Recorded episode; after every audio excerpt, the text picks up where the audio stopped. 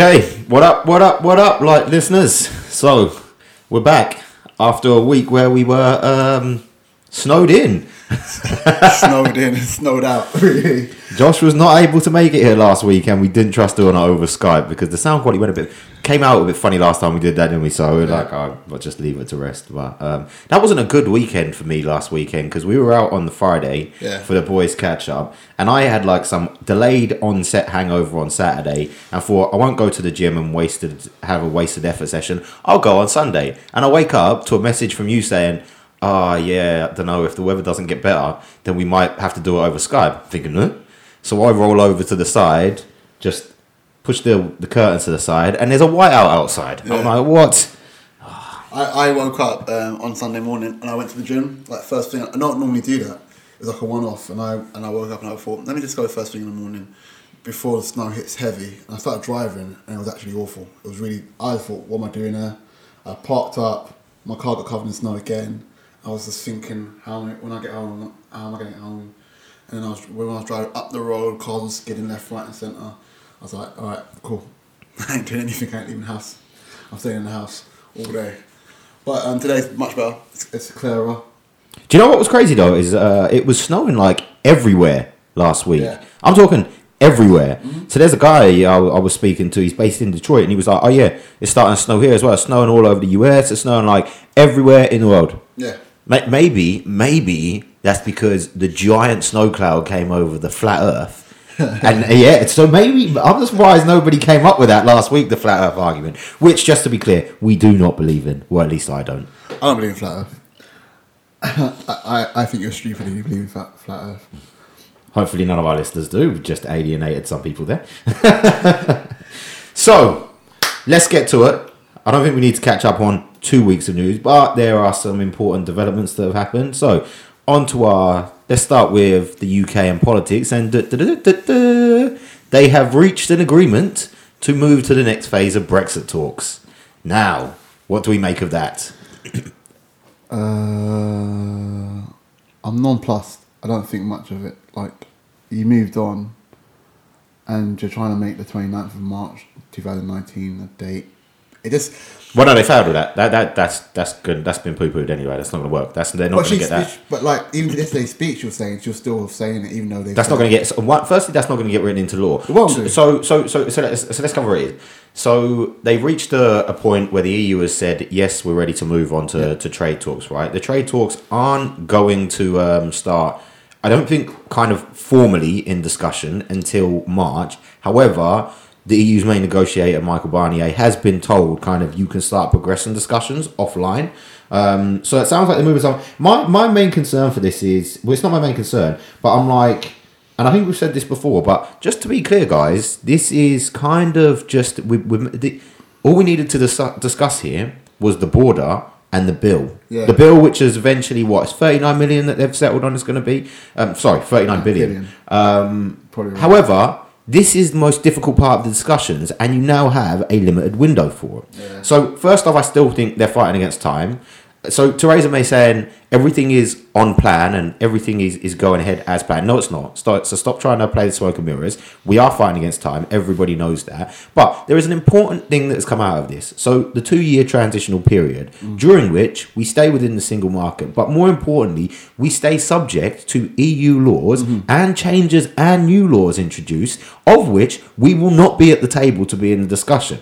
So, um, Jacob Rees Mogg, who is a Conservative MP, who he says this basically is unacceptable, and to a degree, Jacob Rees-Mogg with five, six children. yeah, but to a degree, I I actually I'm inclined to agree with the point that he's making here. The underlying point of we're now just basically going to be part of the EU, subject to their whims for two years. The Yeah. transition period has to happen. That has to happen anyway, Yeah. and that makes sense. And it's better than us just saying. Argument is has the, in in chucking out the appeal the or the amendment that Theresa May wanted to put forward to put this uh, the date into law. Arguably, that people are making a big deal of that. Like, has soft Brexit just won? I'm like, I don't think soft Brexit has just won. I'm like, realistic Brexit may have just won. Um, but I am inclined to agree that that, that transitional period, uh, specifically the point of which we have to be, say, subject to all the rules of the EU court, is questionable. I don't. It's I. I, I, was, I was doing research today. I was looking through all the, all the articles and stuff, and the thing I just got back from all the articles is that Brexit, however we do it, is going to hurt the UK. What? So I don't understand why we're doing it. I really don't understand why. Yeah, well, let's yeah. Well, unfortunately, we can't slip into the alternate universe where that decision gets retaken back. Yeah, I've, I know, but it's I've, like I've accepted all, that. In all, everything's so complicated. Everything, like even just the um, UK bill, um, they have to merge the UK. They have to have. At the moment, we're subject to the UK and EU law, and and EU law supersedes um, Parliament. They have to re- reverse that, and then they have to like add, add and amend and, and improve um, laws. But it's so complicated. It's like you say two years. I'm saying in five years, there'll still be there will still be EU laws that will still be in the UK Parliament. They still haven't they haven't um, about how they haven't thought how they're going to get out. Yeah, but I don't think. I don't, yeah, but the question is never. Look, look, ultimately, the decision was made because people were annoyed about immigration. That that is a kind of a fundamental crux of it, and some lies around how much money we're going to get back from um, kind of the uh, what the NHS bill and and the rest of it, right? So so cool. It is whatever it is. Um, with regards to getting out of the deals that we kind of already, that, sorry, sorry, the laws that we already have that's something that's accepted that it's going to take time to, to get them out. It's all more about we won't be subject to new ones which are made, apart from during in this two, two year transitional period. So it is what it is. I was asking why we're doing it for. We're, we're, we're kind of past that phase now. We can't do anything about it. Um, I don't know what. I, I think that the next phase of discussions are very complex. Yeah. do you think Theresa May will be around in two years' time? Because if she she faces a massive feat. Do I think or do I hope? Do you think She she faces a what? she she she had a loss this week? Yeah, but that was her first loss. And to be fair, she's pointed out what she's had like 38 things past where she's won. Okay. Um, she doesn't seem to have taken that on as well. That makes me more open to the points raised Okay. by Parliament, which isn't really the right line to be taken. Uh, uh, It's very difficult to read her rhetoric. It changes from week to week. It it feels funny to me. I don't I don't I don't know why I feel like this, but I don't feel like she's the prime minister. Um, I don't know, and, and I can't really articulate well why I think that. She's a caretaker. Well, no, because she pops up and everything that's going on. And don't get me wrong, Brexit, and I have said a few weeks ago that Brexit should be front and foremost of everybody's attention, right? But I don't. I don't know, and it's because we've got the hung parliament where she's having to do deals with everybody, and so she doesn't have majority leadership. But she just doesn't give me the feel. I don't even. I don't even feel like she's the prime minister anymore. I feel like she's just. She's just a Brexit negotiator now. That's all I actually see her as at the moment. For for for want of anything else. So I don't think it was a major defeat that she faced. I think the problem is she's got every day that she wakes up is a is an ongoing battle for kind of justifying her leadership of the party. Which uh, so will she be there in a couple of years? I don't know, but this has always been the problem, right? The they put forward the vote. We've got somebody in there who wasn't initially a, a Brexiteer. Now she's having to support her. Arguably, she d- debatably she could be replaced by somebody who then also wasn't a Brexiteer and again has to support it. So it, I mean, it is what it is. Looking at the um, five models that the UK could take o- take up after we've left the EU. None of them were really any good. Well, no, no, no, no, no, no, no. So So- well, well, no, but yeah, so, so if you explain though, these are the five models that already Yeah, exist yeah. for countries in this position. Yeah. So we don't have to follow any of these. But then none, none Some of them are very restrictive. No, Norway no. and Switzerland's are they're basically still in the EU. Yeah, they're still in the EU by anything by name. Hmm. So um, that's like, that's that's a soft soft Brexit. Well, you wouldn't do that as well because a, a lot of the so some of the ones that they've got already, they still have to pay into the budget for future projects, which would mean also that that would put a complete nonsense to the divorce bill in itself because we're submitting to pay for future de- projects we've committed to. If we then sat in a position where we still have to commit to that, then it then we don't get anywhere. Then what about Turkey's model, where they where they pay, where they have no tariffs on um, EU goods, uh, um, exported to EU goods, but they have to they have to apply the EU's external tariffs on goods imported from outside. I don't. Uh, I don't think they're going to follow any individual one that's in place. Well, the, well, the one that most likely to go for is like Hong Kong? Canada. No, Canada's one. Right, they're going to make it like Canada plus plus because they're going to make it better than Canada. So maybe they're going to start that with a, a single model. I think they kind of got not start from the bottom up, but to a g- degree, start from the bottom. Ultimately, I don't think they have a clue. I think they've spent so long getting to this discussion on the hard border and the divorce bill that no one has paid enough attention to what the trade deal is going to look like. Which is why, when we're looking at the timelines, I'm like, you've now moved on to the toughest part of the negotiation period, and we have a super small amount of time. 12 months goes like a blink of an eye. Yeah, it does. it does. And, and if anything else happens within the, uh, it can distract you. If, any, if you have any, And and to be fair, actually, that's one that's a very good point that they've been fortunate enough at this moment in time that there hasn't been anything else, and maybe that's why I only see her as a Brexit negotiator because she hasn't actually been called in to act on anything That's else. what I'm saying. That's, that's what I mean. Um, also, okay, moving on from um, still saying on Brexit, uh, we, we heard from they're talking about uh, uh, UK's trade deal with the US and US uh, was it what, what company was it? Ah, I have it here. Let me see. Rand, Rand. Rand was saying that um, regardless of Rand was saying that regardless of the EU, regardless of Brexit, wherever Brexit they that, that happens in with the UK, it's going to affect our it's going to negatively affect our economy. yeah. Well, it, it, newsflash, like so. I don't. I mean, if, if that's what we're, I mean, we're not paying anybody. But if that's what paid think tanks are coming up with, then somebody come and pay me now. I could have told you that conclusion the day that we decided to exit the EU. So I think everybody knows that. Look, th- th- there's still.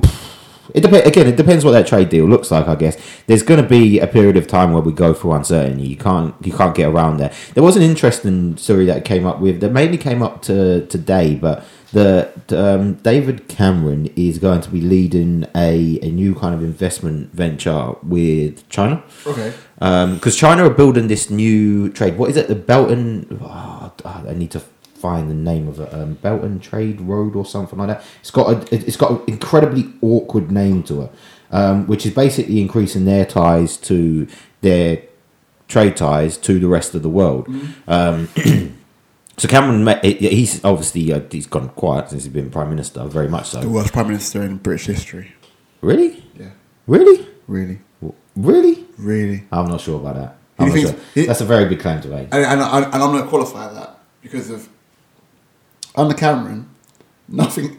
He's the pre, he's the prime minister that led us out of uh, led us out of the EU. Yeah, the most naive pres- uh, president, Prime Minister. pr- prime minister. Yeah, maybe worst. I'm not sure. I don't know. May- maybe he could qualify as that. I don't know if I would automatically put him up there.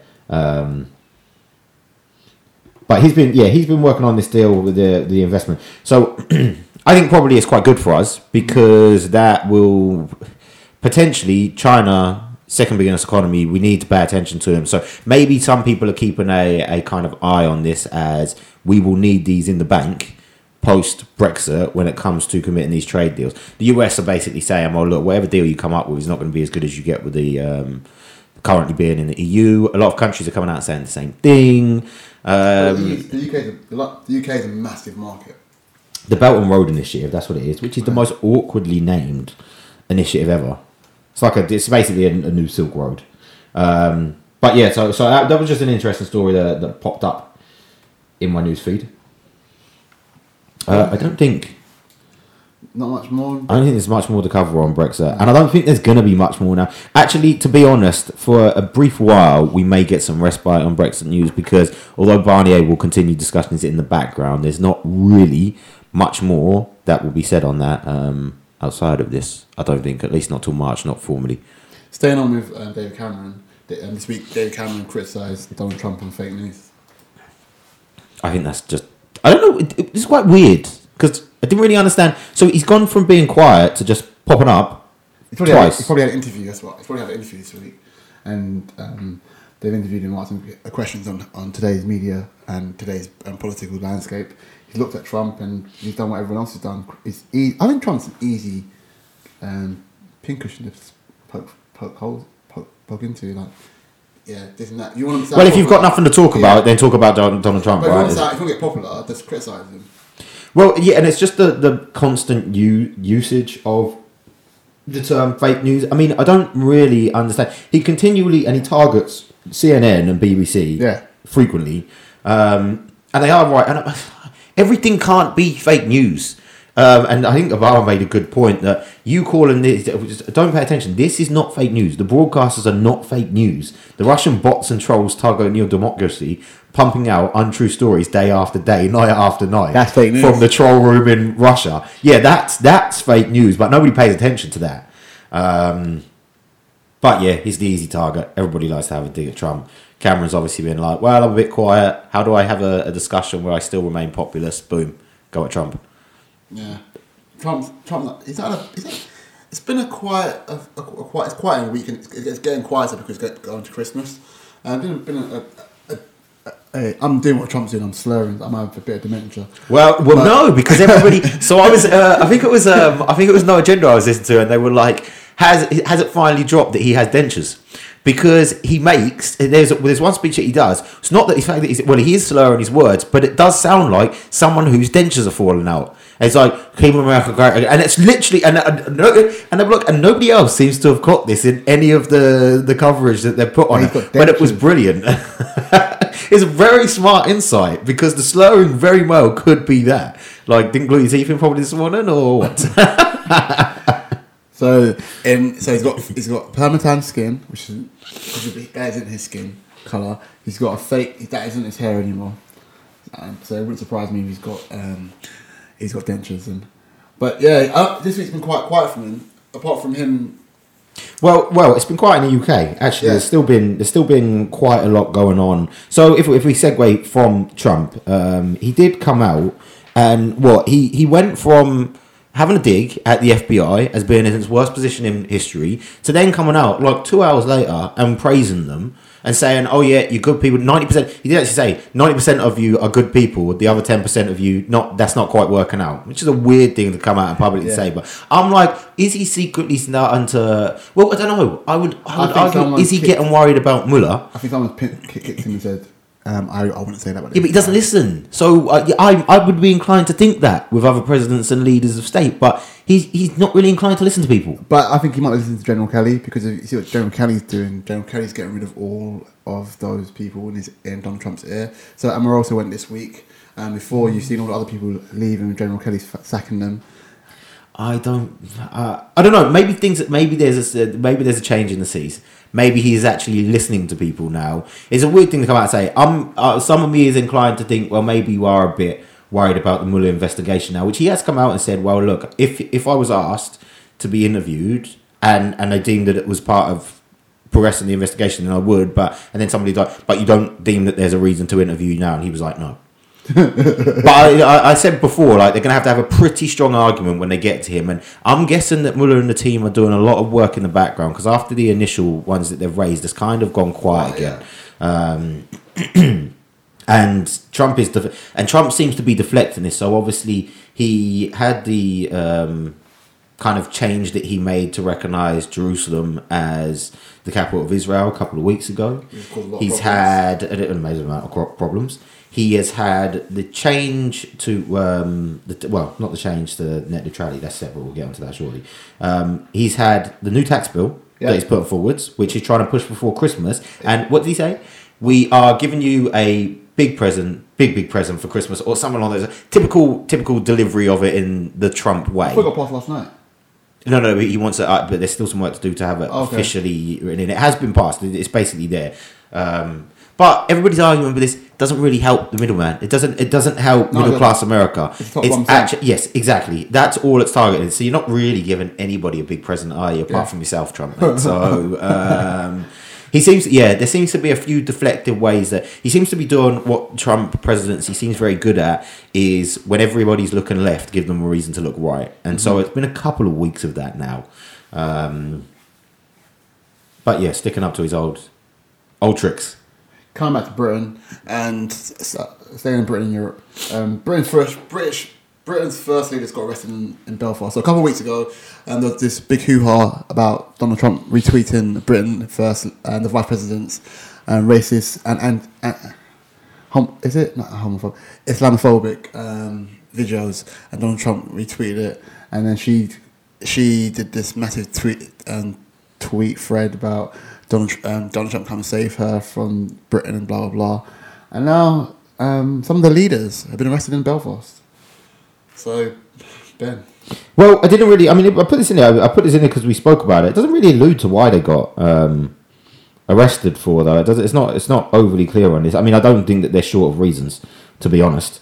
Um, I I'd never heard this one before until two weeks ago when she got re- retweeted for probably valid reason. I have no reason to be following that. In fact, the only time I've gone anywhere near any of those is somebody then released a parody the next day, like a new Twitter account, and something was like, "Look at this Muslim fly making somebody pushing a white person onto a train track," and so they put all of these stupid parody parody videos up, a couple of which were quite amusing. Um, but yeah, it wasn't. Um, uh, she seems to have flown into the the public eye even more. Again, um, this is not. This is just unwanted kind of benefits that they're seeking from Donald Trump's elevating them into the, the public eye.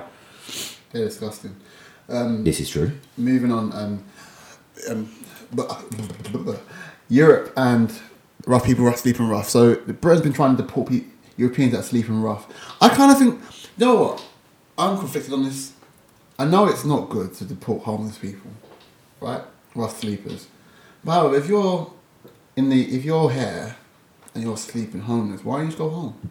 Like if you can't afford to go home, let the British people send you home. Yeah, but you're here, so they came here for a reason. So Sleep on the I get what you're saying. Well, well, no, because well, obviously they came. So look, if they came here without a full plan of how they're going to live, then it tells you something about how they were living back home. So I'm inclined to think this is not the suitable answer for this. I mean, it was deemed to be unlawful anyway Yeah, uh, to move them back. So that's I, I think that is a result because it means that you can't just ship them out. Because right, imagine that wasn't deemed to be unlawful and you can just ship them out. Then all of a sudden you're shipping them back into the problems that they've left. Mm-hmm. So there needs to be a more viable solution to this, which this forces them to have to find. So I kind of get what you're saying. If they'd come here and they were just. Uh, mm, you need to, yeah. Each case would be subject to the context of how they live back home, but you have to think if they've come over here and they are living on the streets, then that suggests that they left a worse environment back home and they're coming over here for opportunity. And again, you don't know the reasons that led to them being sleeping rough. so this is a difficult one here, but I think it's good that at least this is forcing them to find some kind of viable solution to it rather than simply, yeah, we're just going to go into a. I'm not sure what I said about society if they just go around almost in like a pickup truck. Oh yeah, you, you, you, you, you. I'm going to pick you up like- rubbish off the street, chuck you into a plane, and society, it's all right. it's second Yeah. society, so yeah, I agree. Um, so moving from Europe and down to the, um, America, the world of business. This week was a massive week for Walt Disney. They bought um, Fox for fifty-two billion dollars. Uh, 60, 60, 64 billion. No, I think it goes up to 66 billion because they inherit their debt as well. yeah, so so sixty-six billion, and um, it's I, I knew it was coming. I, I heard about it. I don't know. I'm conflicted. Why? This is a sta- this is a, a uh, standard business. Um, well, no, it's just an expected play. Like, been- yeah. One thing is that one what you're, what you're seeing is all the studios are being bought up, and you're seeing like now you're, you're seeing a combination of. uh, I don't know. You only got like was it Warner? You got Disney. Uh, well, I can't remember what other what other ones you've got, and and Disney now buying every buying everything. I'm thinking like I know what the I know what the game plan is. The game plan is well. Some of the, part of the game plan is we bought Fox's massive library, and I, that's amazing yeah, they already have their Disney already have a streaming streaming service. Yeah. However, they want to bolster that streaming service. yes. So it's, so it's, I, I I think this is not about the library. I think this is about the disruptor to the streaming. This is Netflix. This Netflix, is, that's- this is that's what I'm Netflix and. Amazon, That's what I'm saying. and Disney It's not- need to find a way to combat back to them. So this does make viable sense because in this they would also inherit they would inherit their library. They would boost their ability to stream. They're gonna get they're gonna inherit Sky. Mm-hmm. Um, I know Fo- Fox are putting forward a deal at the moment to take over the part the remaining parts of Sky that they don't own. Um, I think that deal is expected to go through. There's still some. There's an in, on- in, uh, there's an external investigation going on around that, but they're still expecting that to probably complete before the Disney purchase. Um, so yeah, I, I, think it, it it makes sense because they need to stay competitive. because they already own ESPN. So um, Fox News stays with Fox, stays with Richard Murdoch. Fox News, Fox, Rupert. Rupert, Mur- did I say Rupert? R- Richard, you said. Oh, Rupert, uh, Rupert Murdoch um, stays Rupert Murdoch. Fox News, Fox Sports stays Rupert Murdoch. Uh, um, news group stays Rupert Murdoch. Everything else goes to Disney. That makes Disney a powerhouse, and they're really a powerhouse. But it's, this, you know what's funny? Disney own Pixar and they own DreamWorks. It's just I was laughing before. I was, I was like, that's mad. To me, that's like that's that's crazy. They own Pixar, and when I think of Pixar DreamWorks, I thought they're two competing studios. Not wrong, under the same Disney banner. It's just, it's really interesting. Yeah, I, mm, I don't. I mean, it, Disney are forever going to be a powerhouse. I don't. I don't know that this is a game changer for them. This is for them to stay in the competition. Um, yeah, I don't, I don't, I don't know how this plays out. I mean, it's a, it's a vibe, it's a, it's a good business decision. It, it, it's the right decision to make. I'm not sure. I'm not. I'm not. This isn't gonna elevate them up massively in the world. They're still gonna have a massive competition on. What, to- what, they, what they could do from Netflix is just take the Netflix is take all the all of their films off the Netflix um, brand, take all of Amazon's brand, take all of Amazon. I don't think they're gonna do that. I don't think they're gonna do that. Or or the or they they let their people their subscribers get first dibs to the films and then let Netflix get it later on. Like same thing Amazon does. Amazon did when it first came out. It, it got a lot of films first. A lot of Warner Brothers films go first on Amazon, and they don't go on Netflix. So Yeah, I don't think that would be a game changer either though, because Disney released a lot of their films to, well straight to straight to the cinemas, so Yeah. people still go and see it there. I mean, they've got a huge franchise. They they they they they're never going to go broke, let's Yeah. put it like that. Yeah. But I think they just needed this to stay in competition with the the new streaming services. and then now sexy news. Um, change to net neutrality. Oh no! Well, hold on, because you, you missed you missed it. it, it Okay, there's a okay. segue there. Okay, okay, okay. So there was a nice little segue there into the fact that, and I thought you, I thought you were on the route to that because of what you just said about Google, that, about them banning their content on Google. So there's been a discussion over the last few months. Of there's been the the I would call it bickering between Amazon and Google, Mm-hmm. where I don't know if anybody's noticed, but if you go on to if you open up YouTube On your Fire Stick, now, yeah. it will tell you that it's not going to be available as of January. Yeah. Um, I'm guessing they're probably going to change that. So there's some bickering and back and forth because Amazon basically stopped doing the the Google Home stuff. They would stop selling it. Um, and then Google got annoyed with them, and they were basically saying, "Well, look, there's no reciprocity, reciprocity. Yeah. I, I, I can't believe I'm, it's usually can't- me who's not there. There's not enough reciprocity. I, I, I can't forget it. Um, anyway, there's not enough back and forth exchange going on between them. Yeah. Uh, so they've come into a bit of a fallout. But over the last few days, they have reached an agreement on this. So I think the Google stuff has gone back onto Amazon. I'm expecting there that Google will repay that. Yeah. So then say that YouTube can, because that will annoy me a bit, and it's not a game changer for me. I can get YouTube from my TV, but I do use my Fire Stick, so that is I'm happy to see them put that to bed. It's interesting how they how they, they bicker back and forth. Well, just this is what you can do when you've got that level of power, right? Yeah. Amazon, Google, part of the big four that kind of like rule the world. So yeah. Jeff Bezos ready to take the world over soon. They reckon that Amazon. Oh, who was I talking to? Um, I wasn't talking to anybody. That's a weird thing. I don't talk to myself either. Um, but I was reading a book, and and I can't remember. There was an analyst. Maybe he was on James Altucher's show, maybe, or could have been Joe Rogan. But either way, uh, I think it's Stephen Galloway. I'm reading his book, The Four, because he's basically doing a review on. He's, he's, he does a looks at the big four in the world. What Facebook, um, Amazon, Jeez. Google and one more. Hold on. Opens up Audible. Apple. Oh yeah. um, and he's like, yeah, Amazon may be the first company to reach one trillion, and he's um he makes a very good argument for it because Amazon just keep taking over and taken over, and they are not afraid to put themselves into not into to debt, but they, they barely they border on making profit constantly because they always invest in the long term growth. growth. Um, the Whole Foods one is a classic example of that. So they took over Whole Foods. What was the problem with Whole Foods? Why didn't people shop at Whole Foods? Because unless you were super rich, it's not sustainable for you to shop there all the time. So they take over Whole Foods. They get them to drop the prices. They drive that up. They now have access to getting groceries to people within like an hour of where they are, and they continually keep doing this. I think, it's, but it's aggressive. It's, the manner they do it is, really aggressive.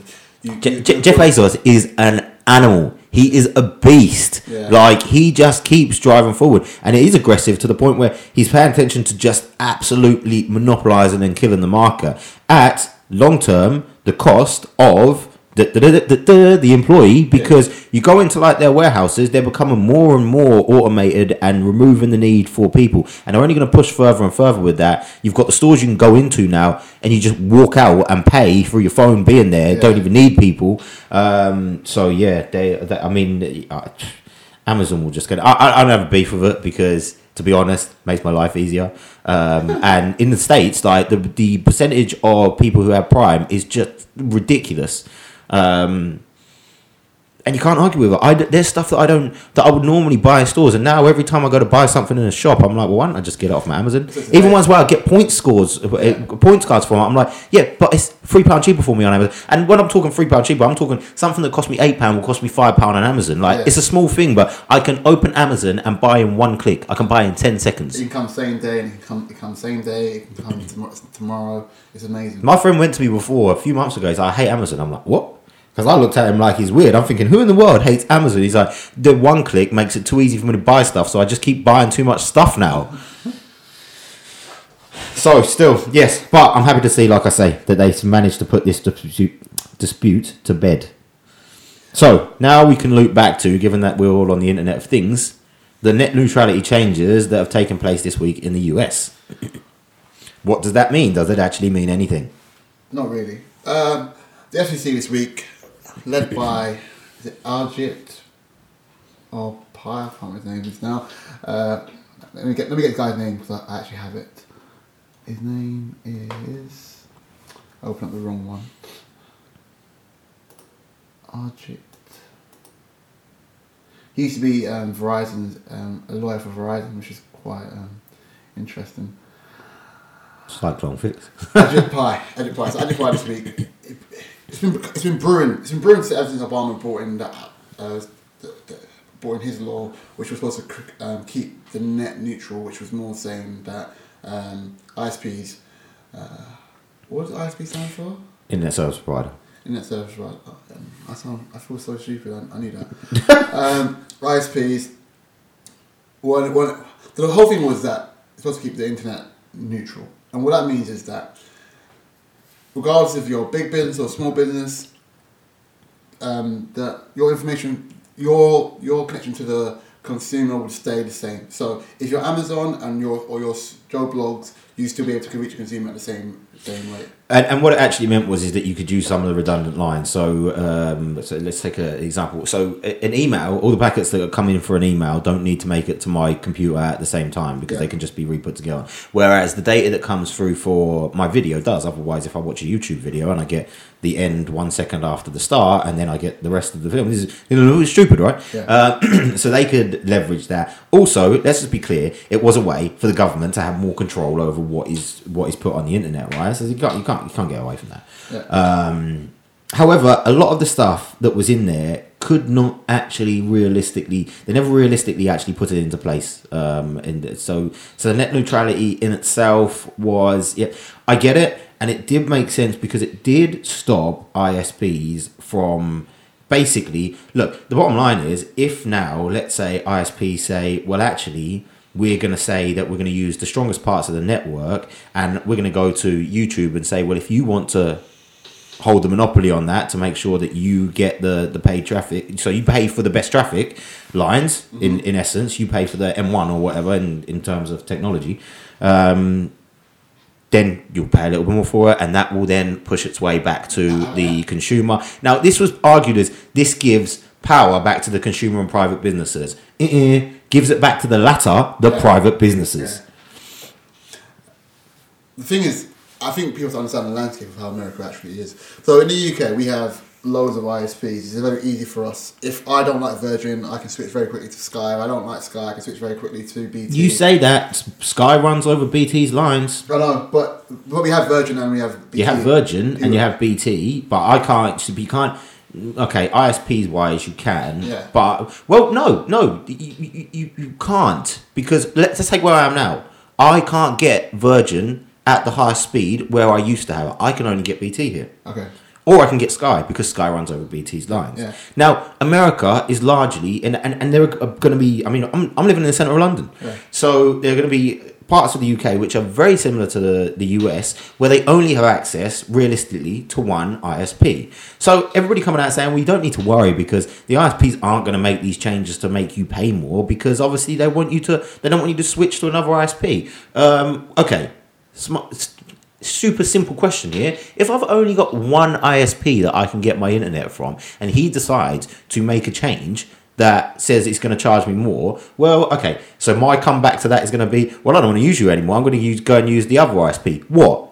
The pigeon? Yeah. Like Yeah. so. So it's a bit of a so. so it's not going to happen immediately, but you'd have to think that there's going to be a point in time where the the streaming, at least some of the streaming networks are going to say, well, actually, our way to now increase our competition is we're going to make sure that we buy the premium lines. And the moment they start doing that, and I and, and the fees start going in, they need to be relayed back to somebody in a certain way. I mean, people went. People went into meltdown in the US, like, oh, all of a sudden I'm going to have to pay for my Facebook traffic. I don't think that's going to happen. Like, first off, your Facebook traffic is not doing that much, and second off, maybe it will stop you streaming so much fake news um, and repopulating it around the globe. So that may not be the worst thing in the world. But all jokes aside, that I don't think is going to happen. I, I don't think this is going to come to be as catastrophic as the people in the US have had a meltdown about it. I mean, some people are like, I saw some guy post, I was here for the birth of the internet and I'm going to be here for the death of it. What? I know. Really? Yeah. you get that fatalism. Um. I don't. I think it's a bit, a bit of a big hoo about nothing. Like you were saying before we we um, we started the podcast, sixty percent of America have sixty percent of America only have um, access to one ISP in the first place. So the, the fact that net neutrality is, gone is not going to affect them because you could only you could only go to one ISP. You couldn't go to anywhere else. Um, if they and what happened in, happened in 2014, 2014 with Netflix, um, you st- people started seeing their Netflix, uh, what the, the connection slow down considerably, and then Netflix reached a deal with Comcast, and then it sped up again. it's funny that happens, right? yeah. so yeah, these things ha- these things have been happening. Um, So I think that's a good segue. I'm going to take this on just because I don't know where you're going to go.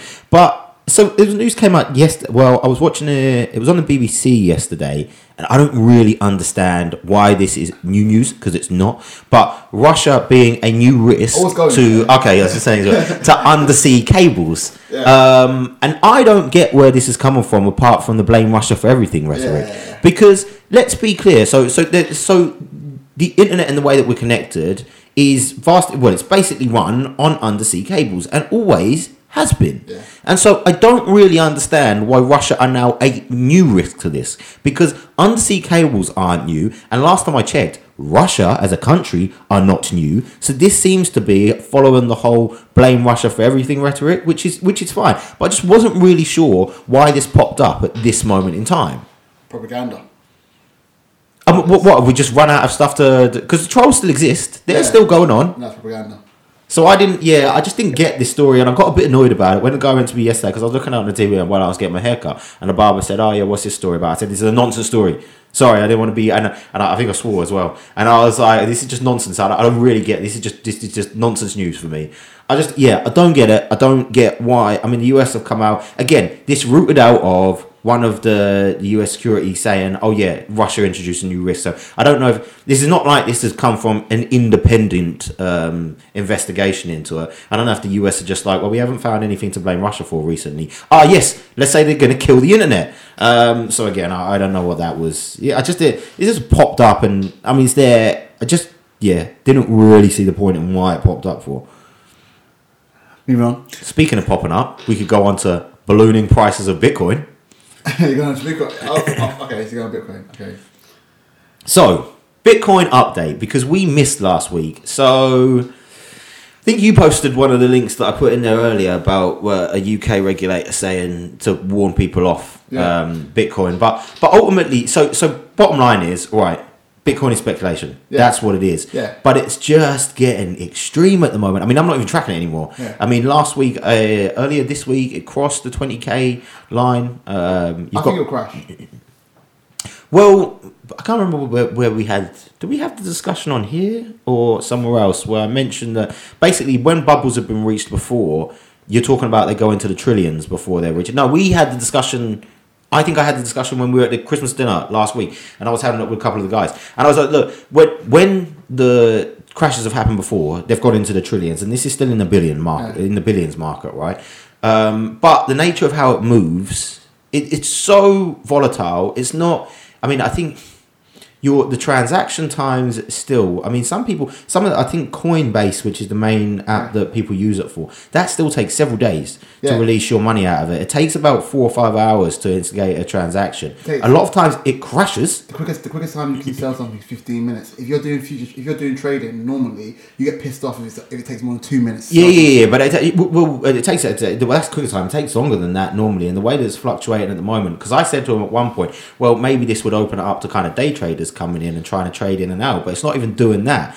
Um, don't get me wrong. If you put so if we put twenty quid in Bitcoin now, then chances are in two weeks, yeah, we're going to have made money off it. But in the long term, the problem is is it still doesn't have any intrinsic value because that now the cost of actually managing transaction for it is becoming is not feasible for actual people to use it in businesses Yeah. and the increase in volatility But of it means that currency you couldn't yeah but the increase in volatility of it means you couldn't use it it never was a currency Yeah, to be fair exactly. but you couldn't use this to price anything because Yeah. Mm-hmm. you wouldn't know what you were actually charging someone for it am I charging if it's moving from 12,000 to 15,000 am I charging you 12,000 for the price that I've just put on my product or am I charging you 15 or will it crash and I'm actually getting ripped off because I end up charging you 7,000 for Also, it it's private. It's it's a private and anonymous um, currency or asset where you, you don't have control over anything. Like an anonymous person says, "Oh well, we've got 16 million, 16 million Bitcoin in, in circulation. We're going to increase the five by five million.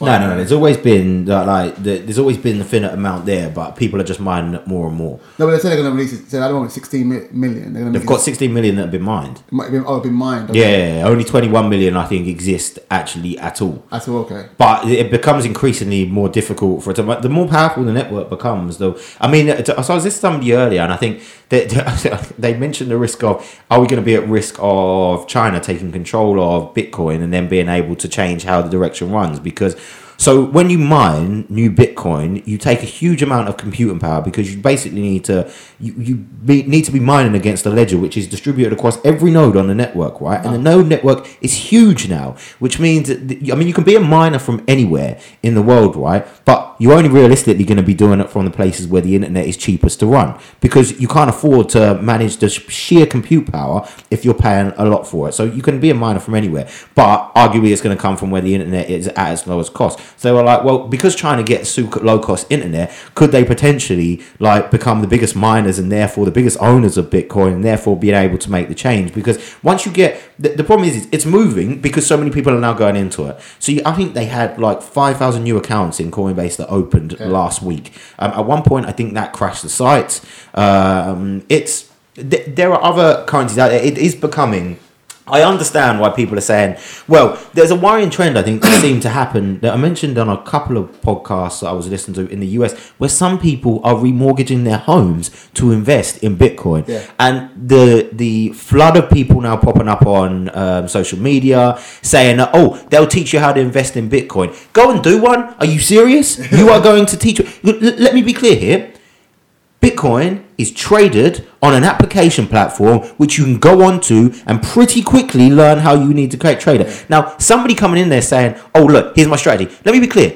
The the strategy with Bitcoin is get in there when it was cheap, Yeah. right? That was the strategy. And if you were fortunate enough to do that, yes, you could have made a lot of money. So even if people now lose the money, those people who are in there at the start will still have a net gain of what it is. If somebody's coming in there and saying, I have a strategy on how to do it, you can't have a strategy for speculating. Yeah. Even the stock markets, which are a regulated market, are still incredibly difficult to call on a day to day, on a long term basis, right? That's why people get paid good money to do it. And they also find themselves in positions where they lose a shed load of money because the market has gone left when they expect it to go right, right? So stop telling me, oh, look, buy my course where I'll show you how to make money in cryptocurrency. Look, bottom line is, if we think that potentially that there is going to be, I don't think there's going to be a complete crash on No, it, think- but I think it will crash down. Yeah. You would suggest that if you want to be somebody who's going to invest in it, wait for it to have that crash to go down and then jump on it when it goes up. That's about the extent of where the strategy in this exists. But yet somebody will go and say, I think I saw somebody say, oh yeah, hasn't come to.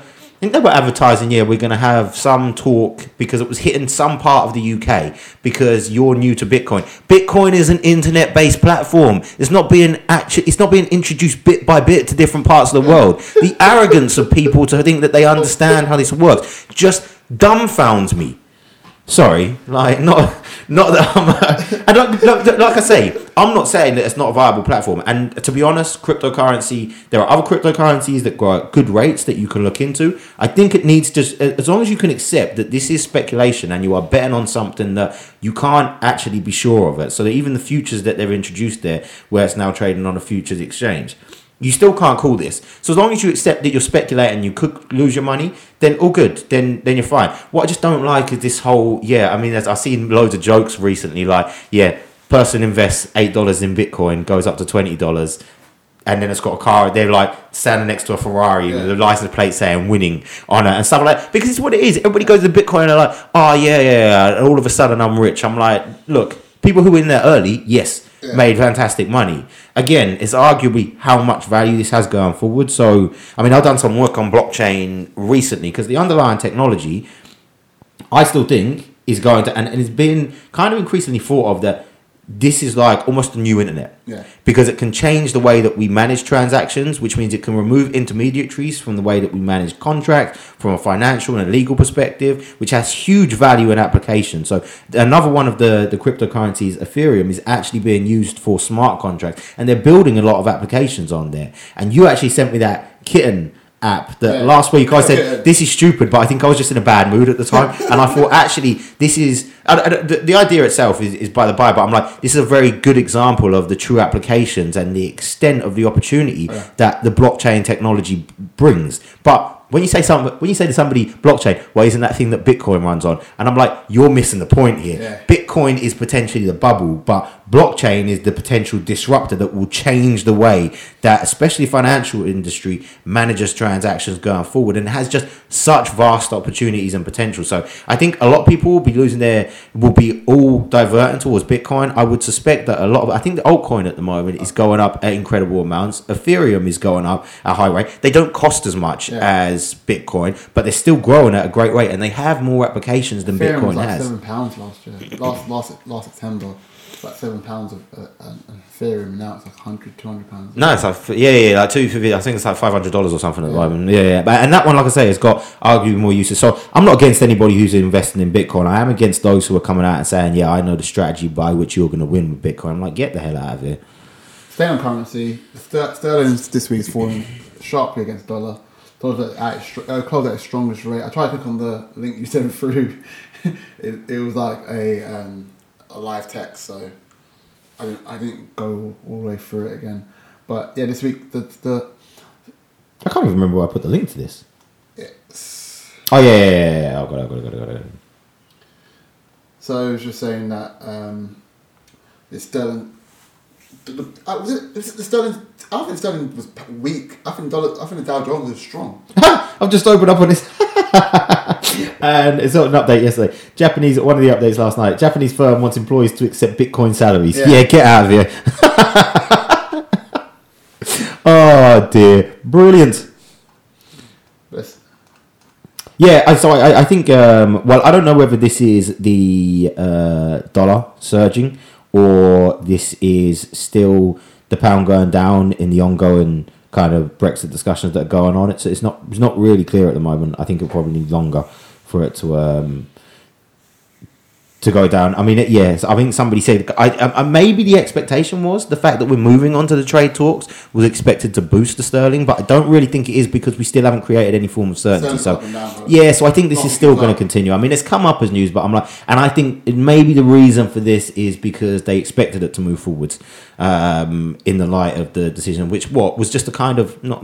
It's not informal. It is formal that we're moving to the next steps of talks. But I'm like, still hasn't provided any clarity, so it doesn't really surprise me that it's not um, being able to rally and move up yet.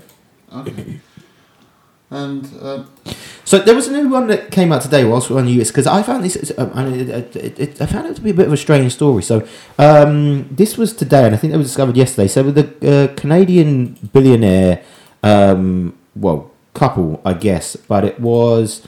Um, oh no, actually, there's two stories which came up today that we needed to go through. Uh, hold on.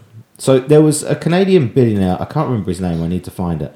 Barry Um, Sherman and Yeah, and his wife, right? And he became like His wife, Honey. well, he became a billionaire Rest in peace. based on a drug company that he- created. But and, and none of that is, is aside. So the, the the thing that I find slightly intriguing about this, I don't want to say intriguing because that sounds bad because two people still died. May they, may they rest in peace. Um, but they were found in the basement of their home. They were actually found by so they were selling their home. They were found by the real estate guy who was coming to check the home because they were going to do an open viewing for her. Now, police have said that they're treating this as suspicious, but won't share any other details at the moment on it.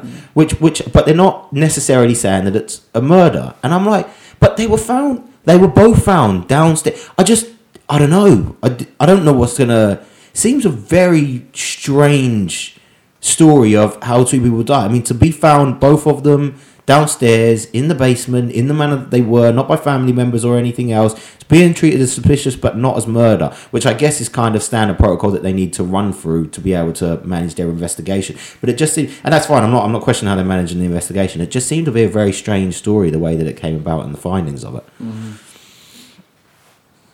yeah. But there's not much news. Yeah, there's not No, much news yeah. apart from that to share on it. I mean, it's just it is what it is. I just thought it was. Um, yeah, it was just. It, it- I I find it intriguing, um, the nature of of how that story has come out. But it is what it is. Anyway, in other parts of the world, so South Africa have so the ANC party. Um, of which Jacob Zuma is the head and obviously is the president at the moment of South Africa. So his two terms uh, are coming to an end, so they Yeah. need to find somebody to replace them. So uh, oh, they've got talks going about this um, over the course of the weekend.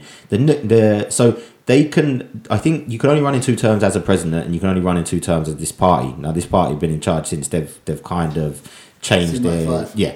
Um, but they don't run in, in tandem. So one comes like 19 months before the other. Yeah. Um, so I was reading up on the two parties. Uh, so one of them is his ex-wife, who isn't herself uh, a cabinet minister, and, and I was reading up on her, she, um, and she does seem to have built herself as a as a kind of self-made um, politician. And then you have Cyril Ramaphosa.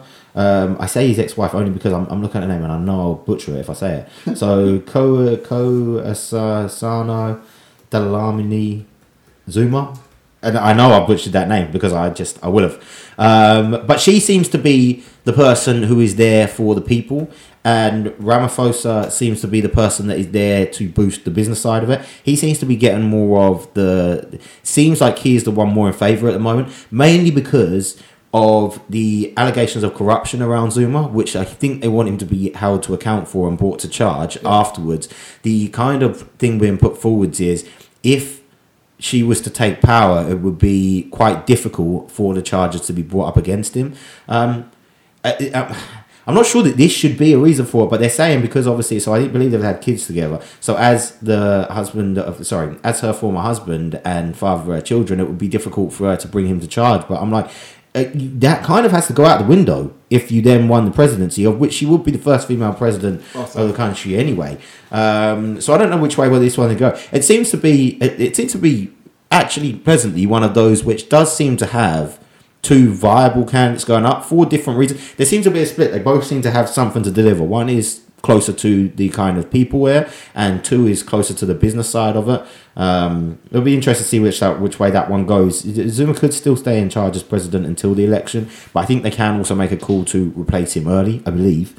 Um, but I think he needs to be acceptant to that, and on, and I think he will only do that on the basis of the party doesn't put itself in a position to be at risk of not getting re, re um, elected. Uh, well, I don't, I don't know. I think 1949.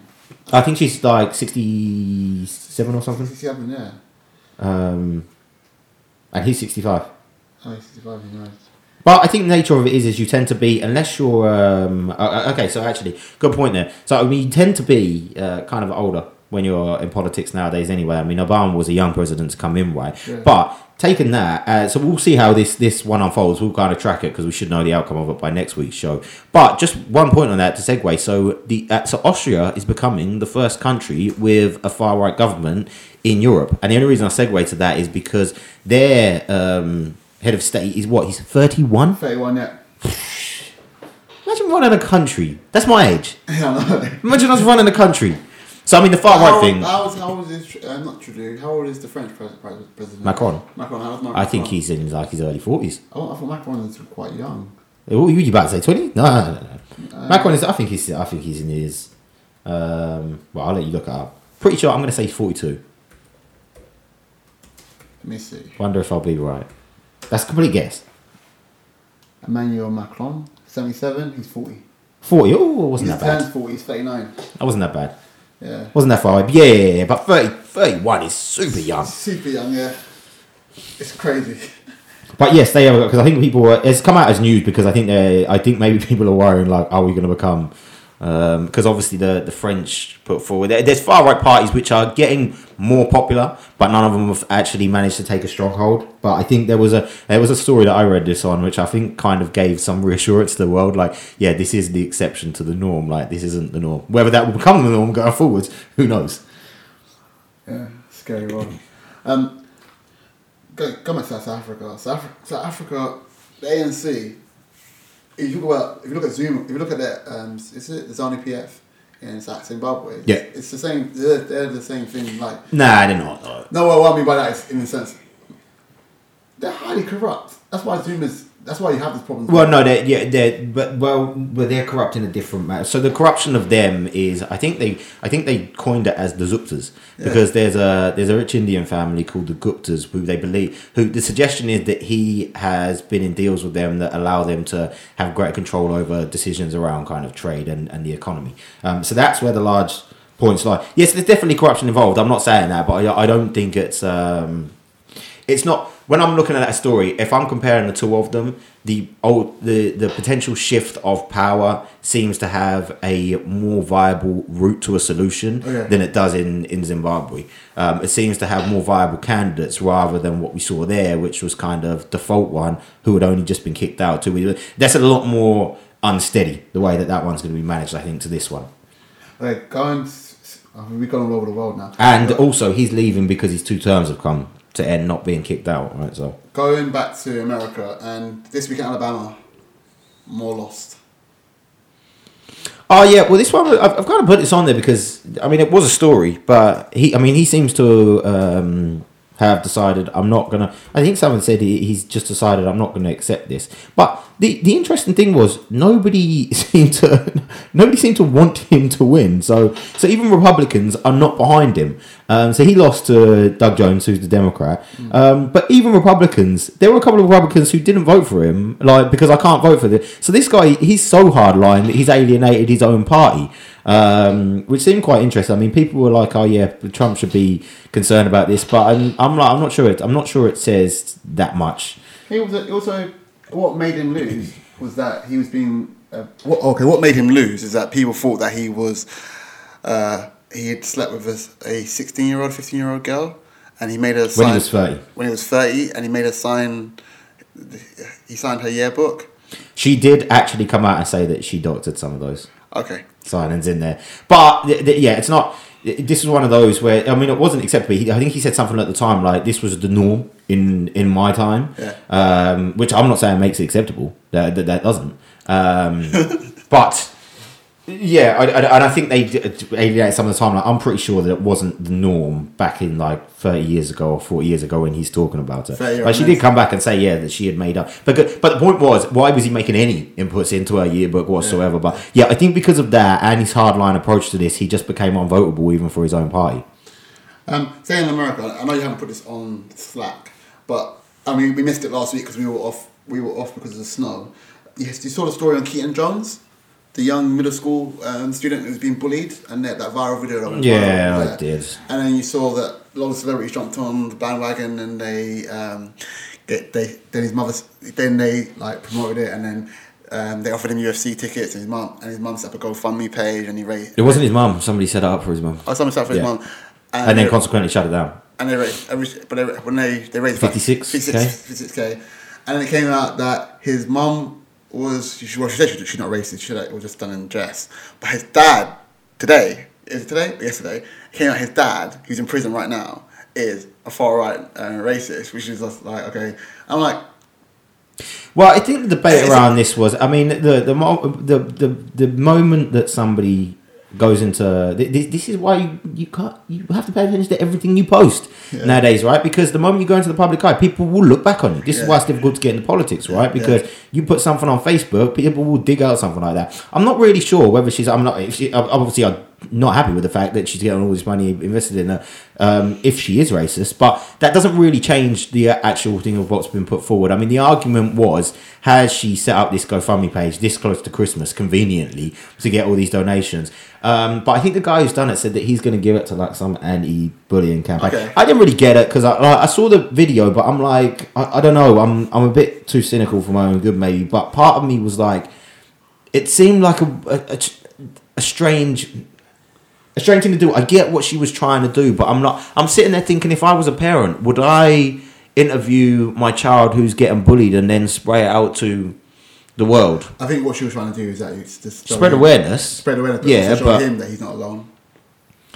Yeah, I think there's different ways. I think there's other ways to go about it. I think because, but, but I'm, I'm kind of going on the side of you where this is why you've got the people who are cynical and saying, well, she Yeah. set this up to to get money because why would you? I don't know. I think there. I can I can kind of maybe see what she was trying to do in the share awareness. Um, me personally, if I was a parent, I don't think I would have handled it in that manner. Um, but each to their own. But I don't. Yeah, the the fact of whether she's racist or not, I think is kind of by the by on the actual point here. Obviously, it's a point of anger for people, um, but it's kind of by the by on the actual point that's trying to be put across itself. I mean, what? Because she she's a racist, her son can't be bullied. Is that it's not really tantamount to the argument here. That, that, that's nothing. Um, going on best of the week. Best of the week. Well, hold on, actually, because we well, well no, because we went from Roy Moore and his thing with with children. I mentioned to this, uh, sorry, with children. That's that came wrong. Uh, him and writing in the sixteen year old yearbook. But I mentioned to you earlier before the show, and I said, did you see the details of what's come out um, about the Harvey Weinstein and Salma Hayek story? Um, and I thought this was just he's just such a shit. I mean, seriously. So I'm reading down this right, and I think she basically just said it just become a, a, a just a list of saying no's, right? So she basically she, she's going into uh, uh, obviously a lot of people come out and said all the problems they've got with um all with Weinstein and his basically sexual assault in many instances, but more times than not, even in the absence of kind of sexual assault and harassment, he's just direct requests for it on such a regular basis. So she basically says she had to repeatedly refuse to sexual advances, and this is taken from what she wrote: no to taking a shower with him, no to letting him watch me take a shower, no to letting him give me a massage, no to letting a naked friend of his give me a massage, no to letting him give me oral sex, no to getting naked with another woman. What? Seriously, what did this, this guy just literally wake up? I mean, he said at one point, I think he said to her, "You know, I could kill you, right?" Like, what? Seriously, what? This guy is like the worst of all forms of any human being, all wrapped up into this, uh, Jabba the Hutt like figure. Did you hear about Peter Jackson coming out today and saying that um, Harvey Weinstein's the reason why um, Mira Sorvino got Yeah, yeah, yeah. So I read this story. So, um, because because it was like it's the first time he was like, yeah, they got they blacklisted them because they said because they were there. Her and Ashley Judd, isn't it? Judd, yeah. Were up for roles in Lord of the Rings, yeah. and Ashley Judd actually sent a tweet on this saying, "I remember this distinctly because they took me on the set, saw it all, and all of a sudden, then I just had no." No, uh, absolute silence from them, and so, so she was like, "Thank you, Peter Jackson, for coming out." And he's, I think, he's quite disappointed in himself because he's like, "We just naively Agreed. assumed that they were telling the truth." And at the time, why would you question not? But I mean, he, I think Harvey Weinstein has come out and said his company, what Miramax at the time, were not looking after casting. But Peter Jackson has come back and said, "Well, no. Once the company came in, who were looking after casting, we'd already blacklisted these women, so they weren't even going to be up for the parts." But it is kind of weird. It is like the. I think it's. I know that it's been spoken about the blacklisting, but it's like one of the first times where they've come, where a director has flat out come out and said, "Yeah, they were straight up on our blacklist because of." We naively, I believe, he used the word naively believed them. Like, but he is just like literally the most vile of human beings that exist in the world. Yeah, it's a power thing. Well, I think it's that as well, but I'm like, it's just how do you even behave like that? Just wake up in the morning. Well, what should I do today? Oh yeah, let me just ask somebody to uh, watch me take a shower. What is wrong? What is it, on a more fundamental level? What is wrong with all of these guys that just find it a normal thing to be able to, well, in their minds, normal to just masturbate in front of people? Like I don't get it. I know we've spoken about this before, right? And, and but I'm just what goes on in their minds? This is why people should. This is why um, what's it called? Prostitution really should be legalized. On another subject, completely. I I don't know where you're going at. I, I just don't understand. These rich guys, they're, they're rich and powerful. They can pay women that will willingly accept them. They'll pay.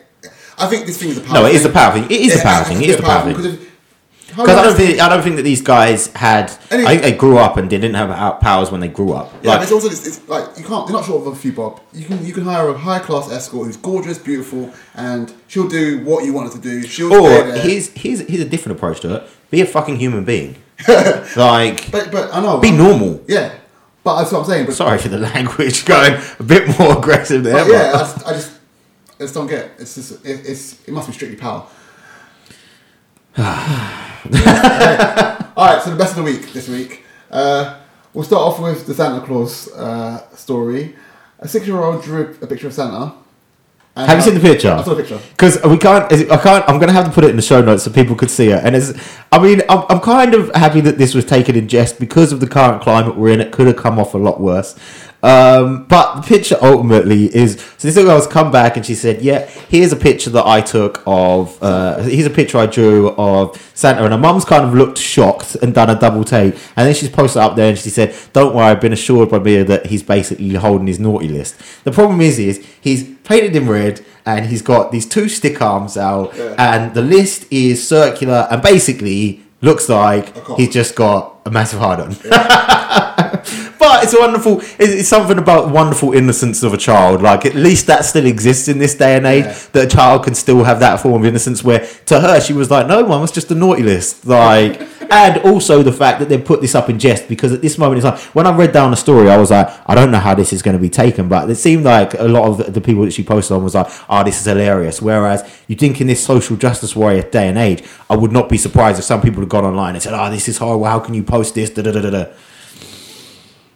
And I had another best of the week on here. Uh, it's not really a best of the well, it kind of is, um, only because it's a, a story that only maybe in Europe and the UK. I, I think it's gone kind of under the radar. But do people realise how close they came to losing kebabs?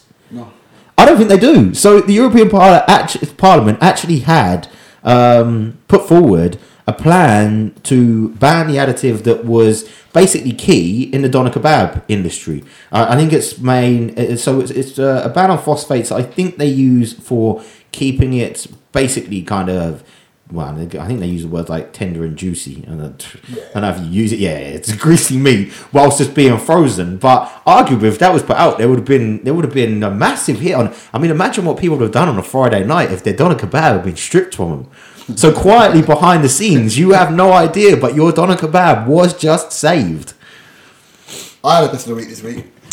oh yeah, you did, didn't you? I I had a best of the week this week. So what's happening is they they've been doing studies in Japan, and they've noticed that um, sex between snow monkeys and sika deer is a new behavioural tradition, which is really weird. So what happens is this: you get the snow monkeys, they see the deer, they think, "Oh, you got a big butt. I'm gonna I'm gonna grind and thrust myself from the back of your back." and they the, the snow monkeys are doing this. It's, and, it's, and they notice it's male snow monkeys, so it's not just a um, monkey thing. It's actually male snow, monkeys and female sika deer. And it's and scientists are saying it's a heterospecific um, thing. So like so you see, and it's very common in very in um, in species that have the same uh, what's it called species have the same type. So you have mammals. So you you, you have deers, monkeys. Um, you might have different type of reptiles having sex together. It's very common in in, in the um, animal kingdom. So all those people out there that say about gays and um, trans, look at animal kingdom. They don't care about that type of stuff. So. That's the best of the week. Ben's looking at me confused and puzzled. Because I didn't get a chance to read the story. I don't. It's just weird. I, I still, yeah, it's a weird story. I don't Look, know. look, look, and, oh, and, and also, like they said here, so yeah, v- different various species of um, fish have sex together. Um, different various species of fish to species of baboons that, that liaise together. What do you se- mean, fish and baboons? No, no, you have different species of fish that sleep together, and you have different species of baboons that sleep together. Then you have No, that's fine, but it's cross species. So Okay, a monkey then- and, a deer and you have is sex- different. Yeah, sexual assaults of king penguins. Sexual assault, did you say? Yeah, sexual That- assaults of king penguins by Antarctic fur seals. So seals sexually assault um, penguins. I don't want to go into this story. I don't want to understand. I, I, I, so there are some things that I'm happy to not know about, like the way that the animal kingdom it, it runs its sexual life. So um, this is really weird. So Yes, yes, I can agree with you on that. Conversion uh, by, Anti- by Antarctic fur seals on sub sub Antarctic Marion Island penguins, which is weird. I can't. I'm going to give you. I'm going to give you a new. I'm going to give you a new one for this one. Most disturbing of the week. There you go. You've got the most disturbing of the week rather than the best of the week. That's really interesting. I just find it the Animal Kingdom's amazing. Uh, yeah, I thought that was my two cents. Ben's Ben's um, best of the week is probably um, not as weird as mine. You- oh, you're- I'm giving you most disturbing of the week. Oh, de- definitely. There's new, new, new, new, new part there. Sometimes best of the week may merge back into this, and it may be reintroduced in later shows. All right, um, I think I think we've gone through everything this week. So we've gone through the news. So there was a couple of things that came up. I don't know. Uh, so I was into um, this week in tech, um, and they were talking about. So somebody went, "Ah, is this?" Uh, they used the date um, in 1997, which was basically the day that uh, Skynet took over in um, Terminator. now the reason I brought this up is because so AlphaGo Zero is basically an AI that was that basically beat the best computer in the world at chess in like nine hours and it uses a self-reinforcement way of, of learning right so it basically plays itself enough times to know how everything's going to run and then it trained itself to be so basically all they do is they set the the kind of parameters of this is what you're going to do. You're going to play chess, and it will teach itself in, in a, an amount of time. And then it done the same for Go, and it done uh, the same for another game as well. Um, so they were asking a question, and it was weird that they had some missed oversights, given that it was a tech podcast that I was listening to it on. Um, but they were like, "Well, is this the start of AI, and it's going to take over the world?" Well, firstly, as one of them pointed out on the show, which is a good point, they were like, "It still has to be set parameters." So yes, it can. Um, learn chess, but you still need to say it.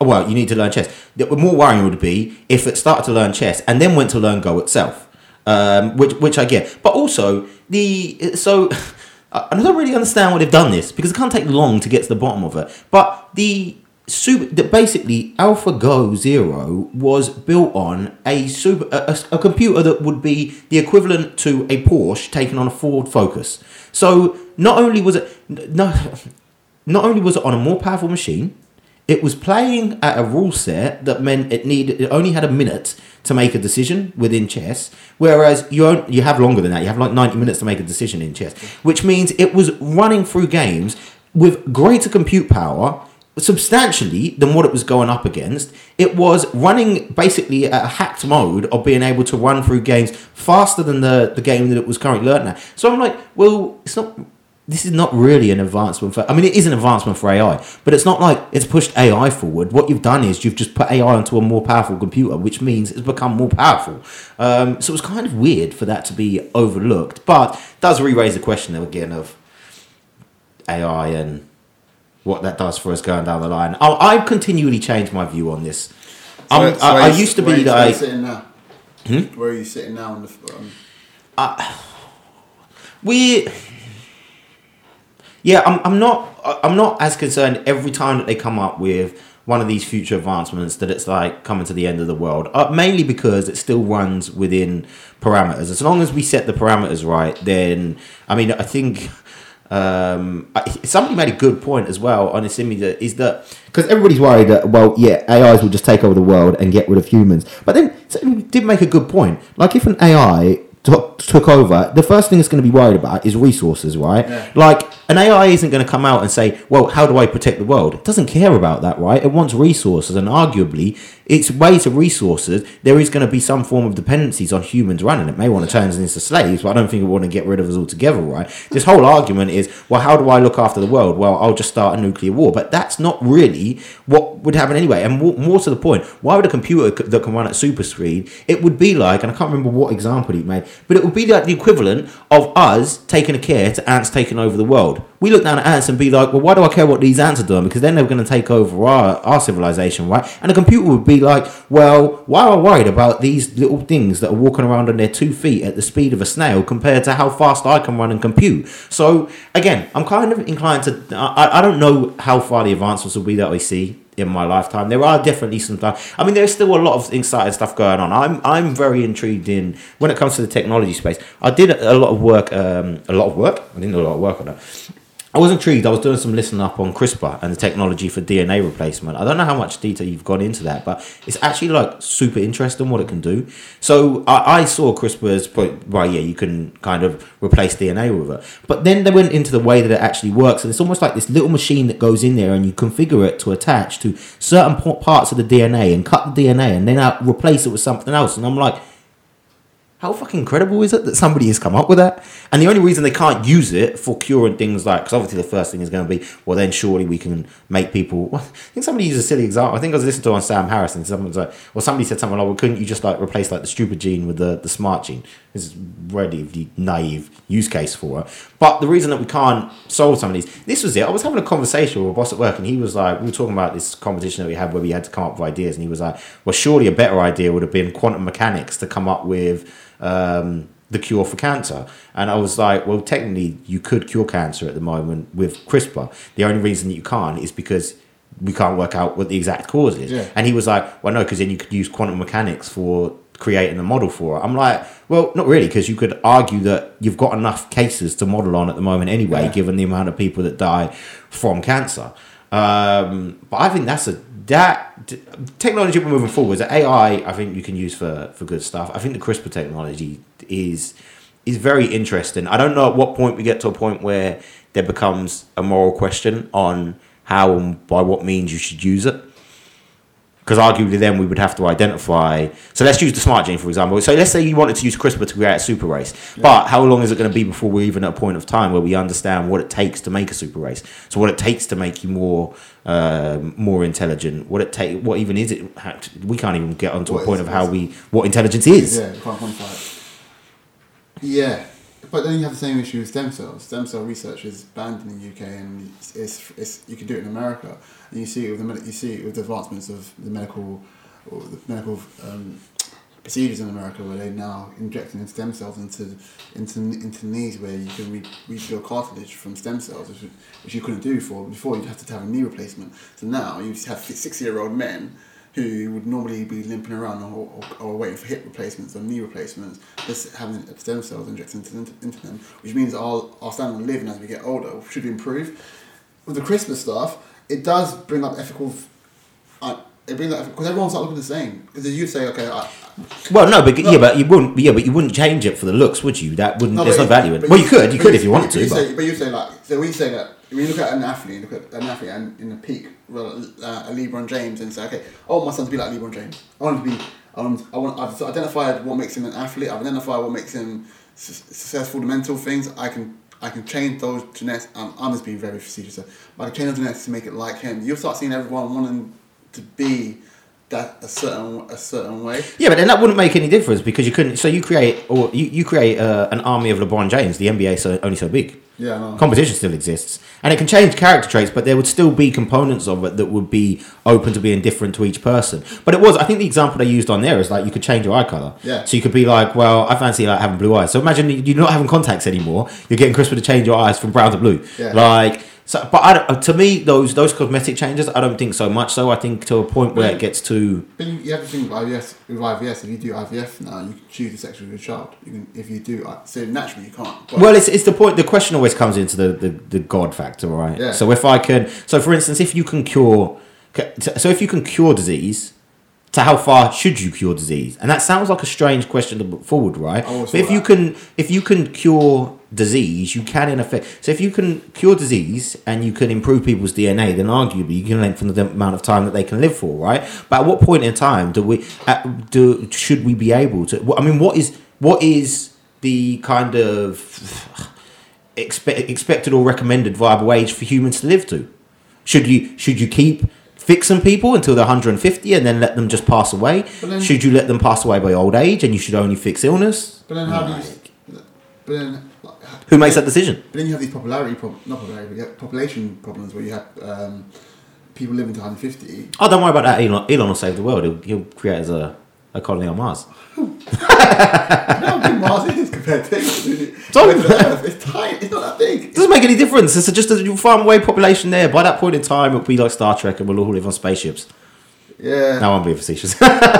But like, yeah, it just it, just, it, it, it creates that problem with a population where you have people. Also, it, it, it's a problem with wealth because if people are living longer, that means that wealth stays in the hands of people for quite a, for for far longer than it should than it normally has done.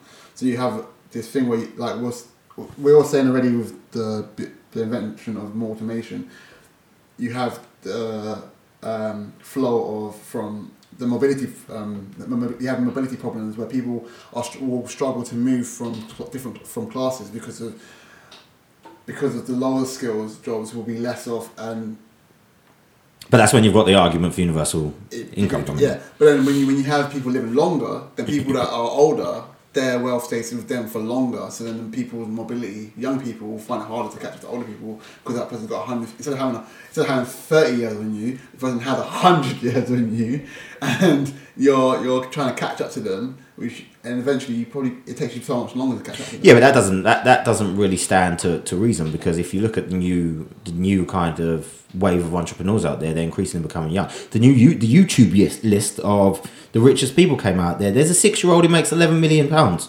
per year on toy reviews. Is it eleven million pounds? Even if I, may be telling a lie, it's actually well, it's eleven million. I'm not telling a lie. No, sorry, eleven million dollars. It's eleven million dollars. Six year old Ryan who does YouTube's toys review, and the only reason I'm using this is because people are becoming richer at an earlier age. So your ability to stay around for longer, I don't necessarily think does that. I think it just poses the question of when is the point in time by which somebody should die, or should you only use this DNA to replace them? It's almost like once you create, if you get to a point, and I think we're still quite away. I don't think I'll ever see it in my lifetime, but once you get to the point where you crack the the solution basically to being able to fix a lot of these diseases what? There's also a different solution to be added. I think this would this would become an argument where you would have to almost have a rule set defined if you understood how to increase people's ability, uh, life and longevity, and also how to cure disease. Because at that point in time, you could then effectively have people living forever. But if you can only cure disease, then people can still die of old age. Yeah, sure. If you can uh, cure the kind of body to make it live for longer, but you can't cure, cure disease, then you can make people live for 200 years, prone to them not getting sick. That's true. So yeah, I don't know, but interesting question. That I, I, I and this is just a random one for me. I didn't I don't think I said anything we were going to speak about on this, but more personal question to you. When you look back two years ago, do you think, wow, I was pretty stupid back then? Um, no, I think my reasonings got better. But you do so so. But when I when I when I maybe no no no I think I worded it fine. But when you look back two years ago, you're you consider yourself to be smarter than you were back then, or or not? I'm smarter than I was, was back then. Yeah. Well, no, there's a reason that I, something came up on the podcast and it was like, uh, and he asked a very valid question. He was like, if you look back two years ago and you don't think that you were stupid, then really, how much have you learned in two years? uh, but I thought, how many people do look back? And the reason I thought about this is, I was thinking about it the other day, and again, this comes back to how do people want to learn more. But nowadays, I go into just like consumption mode. Yeah. Just constantly, just obtaining more and more information. And, I- and, I- and I say it to people all the time I'm by no means a super intelligent person, right? I just know stuff now. Like even the discussion I was having in the office the other day, where I said, well, actually, by the way, you could technically you could use CRISPR for this. CRISPR, what the hell is that? Just random stuff that I know. And it doesn't make me intelligent by the means of if you wanted to measure my general intelligence. I don't think I would. Yeah, I don't think I would actually score that highly. But I just know stuff now because there is so much out there for you to consume. I'm. But do you think you're an outlier? What do you mean? In the sense that you looked at this, if you looked at people on a scale and said that you're on the one percent of people that want to know stuff. I think a lot of people, a lot of people don't actually consume as much information as we do. But this is this is what I was thinking to myself. How many? I, I would be interested if that just that one question was asked to like a scale of a thousand people, just to give it some form of good measure. What the statistics will come back if people said that. I think What, some of it would be shaded with no one wants to consider themselves as stupid. They would just be, "Oh, I was stupid. I was just smart and I was smart." Whereas I can look back and say, actually, I was quite stupid. Not not not quite stupid, but nowhere near. Well, in the last twelve months, the volume of information I've managed to take on, and again, I don't mean it's made me smarter. I just know a broader range of topics. Yeah. Um, but I don't know how many people. Are, and again, it, it, I think it's. I think that we need to work out a way, and this is not really government. This is like a societal thing, but I think we need to work out a way to make things uh, more of a practice for people want to be to be more intrigued. Okay. I don't think people stay intrigued enough. Like, I just want to know about stuff to know about stuff. Like, I never want to be a full on genius. I don't care about that. Um, but I just want to know stuff. Yeah. New stuff. I want to know how it works. I want to ask. I think there was Leonardo da Vinci's thing I was asking before that I was reading before, where he just stayed forever curious. Yeah, like a child. And I feel like we've just lost the ability to stay forever curious. Yeah. I think a lot of times people just don't, aren't bothered.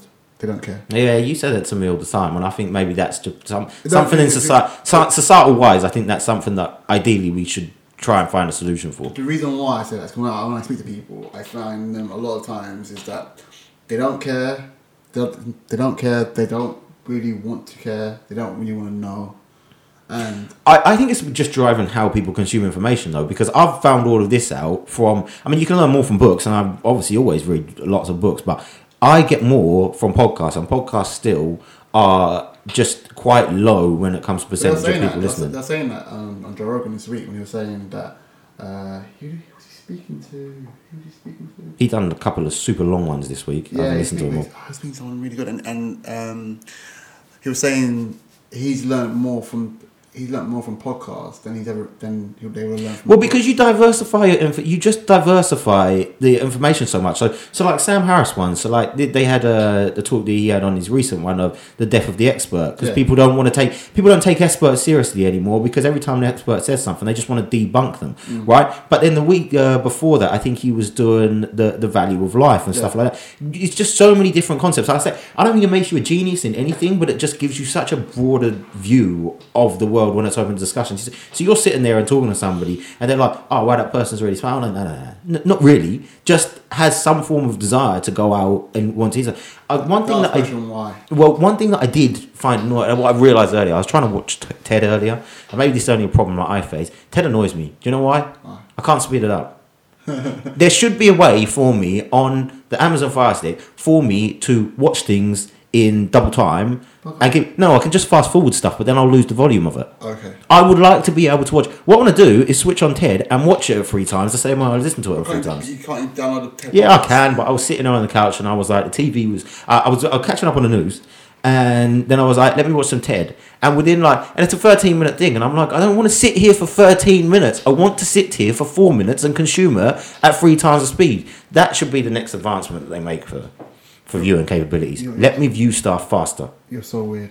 I cheers. You're, you're so weird. Uh, I don't know how you do it, but like One thing that I told you I can't is I started listening to um, Nietzsche. Yeah, you told me. last week that is so difficult man like that is pushing the extent of my intellectual capacity that really is pushing me like i read um god who was it i read the week before it feels like ages ago Carl now. John. Uh, yeah, Carl Carl Jung. Carl uh, Jung. on, on Reflections, that was brilliant, and we can get into it on a later podcast because it's too much of a, a deeper topic. But his view of how he interpreted his dreams is just. I feel like it's one of those books where I mean it's a re- it's it's much easier read than I expected it to be, but it's also one of those where part of me feels like "Mm, I'm just I'm just not worthy of having a brain. Um, but then Nietzsche takes it to just a different level when he wrote "Thus Thus Spoke the Zarathustra."